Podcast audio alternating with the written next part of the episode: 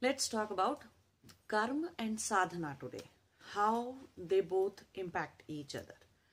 Okay, so all the sadhana that you are doing is for what? Is to achieve jnana, wisdom, wisdom of life, right? Wisdom about truth, wisdom about all that is eternal, wisdom about that which is ultimate, and that which is permanent, and wisdom also about what is impermanent, that which is not eternal, that which is not true, and is not the ultimate truth. So, wisdom about everything. That's the reason we are doing all kinds of sadhanas. Now, all sadhanas, all spiritual practices are gearing you towards attaining that wisdom.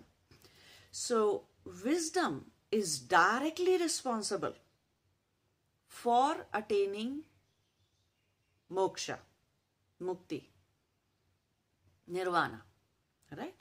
Wisdom is directly responsible for that. In fact, is the root cause of that. And ignorance, the opposite of wisdom, or some kind of uh, un, untrue or you know not not truth, not ultimate truth kind of wisdom, or that we call in Hindi as bhranti gyan, you know, mithya gyan. So all those kind of things, ignorance or wrong kind of wisdom, all that kind of wisdom is directly responsible for bandhana, bondage. That which is exactly opposite of moksha, the ultimate freedom. Okay. So that is why we are doing all the sadhana to dispel the darkness of ignorance from within us and to attain jnana. So there is a direct relationship between jnana and moksha, wisdom and moksha, and ignorance and uh, bandhana, bondage. There's a direct relationship between them. So what role does karma play in between? Now, so karma is not directly responsible for moksha. Karma is also, karma could be directly responsible for bandhana though, okay? But still is not the root cause of bandhana either. It's the ignorance that exists within that causes the bondage, not the karma that you do. So then how is karma related to both? Karma is related to both of them in a way that your karma is done according to the wisdom that you have or ignorance that you have. Your karma is a direct is in direct relationship with the wisdom or ignorance that you might have. Say for example, I am ignorant, suppose, and I am not wise enough to understand that uh, there is nothing called as permanence in life. Then over some death or somebody's death in my family or someplace, I just keep on crying over and over for it on it for about a decade. It's a height of ignorance, right? How can I even imagine, how can a person imagine that, you know, we are permanent here or that, that this body is permanent here? No, it's not. So that, that ignorance is making me cry or, you know, cry over the death of somebody or the loss of somebody in life for over a decade or maybe for a lifetime. So you see, my karma has a direct relationship with the jnana that I am having. So it, it influences, in both ways it gets influenced. If you do good karma, then in some ways your jnana, your wisdom is purified. Okay. Or if you do a karma in a certain way, a bondage may be strengthened in, strengthened in you. Right? If you try to possess things, if you try to possess people in relationships, or if you try to possess this or that, or if you possess over anything, that means you are strengthening the raga within you, the possess, possessive nature within you, that kind of a sanskara or chittavritti or vasana in you, you are strengthening it. So, doing good karma throughout the time, life cycle, throughout the lifetime of your spiritual journey is very important. Okay. Now, regarding karma, we have to understand that karma is done at three levels. First level is through your actions. You can beat somebody. That's a karma. Or you can do charity. You can go and feed somebody. So beating somebody, feeding somebody, both are karmas. And your physical body was involved in doing that karma. Right? Now you may say some really good things to a person. Really inspiring, motivating things to somebody. Uh, or may you may give them, you know, some wisdom through your speech. Or you may just do lashing. Talk all kinds of filthy nonsense things to somebody through your words. So through your speech, you are doing a karma. And you can choose. Either you can do a good karma or you can do a bad karma. Now when we deliver some things through our physical body, not everything is a karma. You go and take shower, yes, your body was involved with the water and so many other things, then did you do any karma there? No, you did not. You are cleaning your house. Did you do any karma there? No. Anything that does not go back to the karmic warehouse is not called as karma. They are instead called as kriya. Okay? Just mundane, doing mundane things. They are all kriyas. They are not karma. Karma is something for which which will have consequences, either positive or negative. That is what karma means. To have consequences, either positive or. And it goes to your karmic warehouse. It gets added to your karmic balance sheet. Okay. So that is karma. So the first way to do karma is through your physical body. And second way to do the karma is through your speech. Third level of karma is in your chitta, in your manas, in your mind, mental and emotional field. That is the third place to do karma. You may not have, you may not go and beat somebody with your hands and you do not use your physical body to beat somebody. You may go on beating them in your head. And you are doing a karma there. You may not torture or kill or rape somebody Mm, by involving physically with them. You can do so in your mind. A lot of people have such a filthy mind, but I'm sure they might not be listening to this talk here and they might not be walking their spiritual journey. At least that much of sanity, that much of purity is needed. That much of sanctity of thoughts is needed. So you're, you have to practice purity of thoughts as well. That how many times you just had thoughts of, you know, bad thoughts towards somebody in any way, bad in any way, or the thoughts of jealousy, thoughts of anger, thoughts of hatred, thoughts of guilt. Okay? And out of guilt, you might be repenting over and over, over and over. Okay? It's good to, you know, understand and learn from your mistake, but then move on. Right? So, karma is done at the level of chitta, at the level of mental emotional field that you have got. Okay? So make sure it's easy to control your actions. How much can you beat somebody? Right? Try taking a stick and hitting on the floor. See how, how long you can go. For 15 minutes 20 minutes 30 minutes if you're using all your power then maybe just 2 minutes 5 minutes you can hit somebody. Or 10 minutes 15 minutes uh, let's say an hour. How much can you do? How much karma can you do? And all your energy will be gone through your speech. You can talk for an hour, two hour, three hour, four hour maximum, right? But in your head, in your mental emotional field, you will go on doing the same thing for months and years to come. Right? You won't get tired. People carry grudges. People carry hatred. People carry every nonsense with them. For decades I have seen. The enmity, the hatred within. They'll carry it for a lifetime. So, see how much volumes of karma has been done through your mental emotional field. And that is the reason.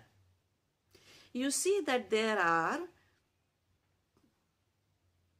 infinite number of other jeev or other beings. Ants mollusks shells fishes birds plants. Just see how how much infinite. Just the number of ants is more than human population and human population is so much less in comparison to all the other beings why when you do such karma in your head, in your chitta, you gather mountains and mountains of volume of karma. And if it was bad, then you go into, you take birth into, birth as a bird, birth as a snail, as a uh, bird or, you know, fish or something else. And you, lifetime after lifetime, you will keep on taking birth as bird or fish or insects or animals or something like that right because and that's why only when that level comes down to a somewhat manageable level a, an atma can take a human body so karma by doing good karma at least to start with the practice should be that other than doing my spiritual practices in the morning I'm going to do good karma. Either I will do just mundane things, okay, just the kriya kind of things, things that do not have, do not build the karmic warehouse. So those are all kriyas. Cooking, cleaning, eating, showering, gardening and this and that, all those are kriyas. And they do not go to your karmic warehouse. So either keep yourself busy with that. And that's what most yogis do. Okay they do kriyas. Kriya is not just about doing a kriya sadhana or kriya yoga, sitting and doing all kinds of pranayams and mudras and asanas and doing kriya yoga that way. That's a spiritual practice to be done at a specific time and then and then rest of the remaining day, rest of the day, what is done? Even in the lifestyle, the entire lifestyle becomes nothing but kriyas. They stop consciously doing any karma, neither good nor bad. Because that is what, where you have to come to. You have to minimize the karmic balance. Whether there is a good consequence or a bad consequence, you have to ultimately bear that. If somebody did a very good karma to become a king in next life, then he has to live as a king. He can't be a yogi again. He can't attain moksha. So even the good results and bad results, one has to live a lifetime, one lifetime or few lifetimes in human body or in some other body of a deva or devi or some other shaktis and some other celestial being or something else. So there has to be a time when karma has to be, karma has to drop off from your life, has to come to minimum. Otherwise, you are on the wheel. You are on a hamster wheel. It turns this way or it turns that way. It does not matter. You are on the hamster wheel. Now, if an opportunity comes to do a good karma, to be charitable, to be compassionate, to be loving towards somebody, then do that. In that moment, just whatever is necessary, just do that. Without expecting anything in return. That is where the understanding comes for sakam karma and nishkam karma. Sakam karma is the karma that you do with a, with some expectation that okay I am helping this guy because I want his help in future or if I help him today then he will also help me tomorrow. That is sakam karma. Okay. I am doing this charity because so that, you know, uh, I get good karma, kar karmic results and I become really charitable person. So in next lifetime, I will be filthy rich. Sakam karma. You are expecting at least a good karmic result from that, from the charity that you are doing. You are trying to be good in front of a lot of people, and that's why you are doing it. All this is Sakam karma. Nishkam karma means doing the karma without any expectation. And in my life, I have seen one thing. One thing I understood from my own experience is that it takes, on one side, through your spiritual journey, you reach the level where you start having spontaneous samadhis. And that is when, only that is when you truly become nishkam. No expectation at all from anyone, anyone's doing and from your own doing. From any other person and from yourself. The word ex expectation or in other words in Hindi we call it kamana. Kamana just drops out. The impact of karma is kamana or the expectation or desire just is completely gone from within you. You may go and buy a car. And from outside, people may say that, okay, you're looking for a good car, you're trying to buy a good car, you're trying to enjoy life, and you're trying to enjoy sansara. They do not know that if that car burns tomorrow morning, they'll not cry. They'll not have any thing towards that car. It's a complete detached mode of living. And it's a very serious practice. Very serious practice. But it is not something that you can force upon yourself. Through your sadhanas, through your spiritual practices, it just comes from within. It's like you cannot be forced to love someone or to hate someone, right? Exactly in the same way, you cannot be forced to live in a sakam or nishkam way. Means you cannot be forced onto living with an expectation or li not living with an expectation. You cannot be forced into this thing. It has to come from within. And it comes from within when the wisdom reaches a certain level. When the wisdom in you reaches a certain level. So karma has to be understood that at least to start with, choose between good karma and bad karma throughout the day. Okay, every day throughout the day. Because you are doing spiritual practices in your morning time or in your evening time. And you know, your spiritual practices will have direct impact because of the karma that you did all day. If you did good karma, you'll be fine with your in your spiritual practice you will be full of enthusiasm and energy and if you did bad one well some remorse some guilt will be there or some grudge some hatred some anger will come out especially during your spiritual practice. So then it's not it's not going to help you. Right? And same thing you have to understand in terms of uh, so choose between good karma and bad karma. And then second thing is to choose between sakam karma and nishkam karma. Doing the karma without expectation is where you have to reach. So at least every night just sit down with yourself and note down what all you did that can be classified as karma first of all. It wasn't related to mundane stuff. I drove car to my office. No, that's not karma. That's kriya. That's action. Okay? It uh, not act. Karma is not action, frankly speaking. Don't translate it as an action. It's not. Anything that goes to the karmic warehouse and has a consequence only is termed as karma. So make a list of all the karma that you did and just see whether it was good, bad or mixed kind of. Most of the time it's a mixed karma that people do. Okay?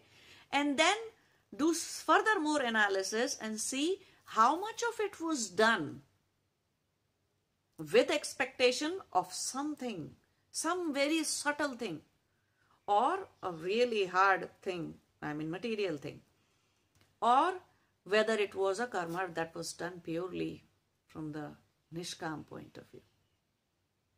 okay without any expectation at all okay whether the result comes back, back as good or bad you don't care you don't have any attachment to the results. You did not expect anything in return whether it could be good karmic balance or you know praises accolades or awards or recognitions or being good for a good image in public in society nothing. You just did whatever was necessary in a given moment. Okay so think about these things and make sure you are not doing volumes of karma through your chitta through your manas through your mind through your mental emotional field. Okay? And these things have a direct impact on your spiritual journey. Direct impact. All right? Namaste. Jai shiva.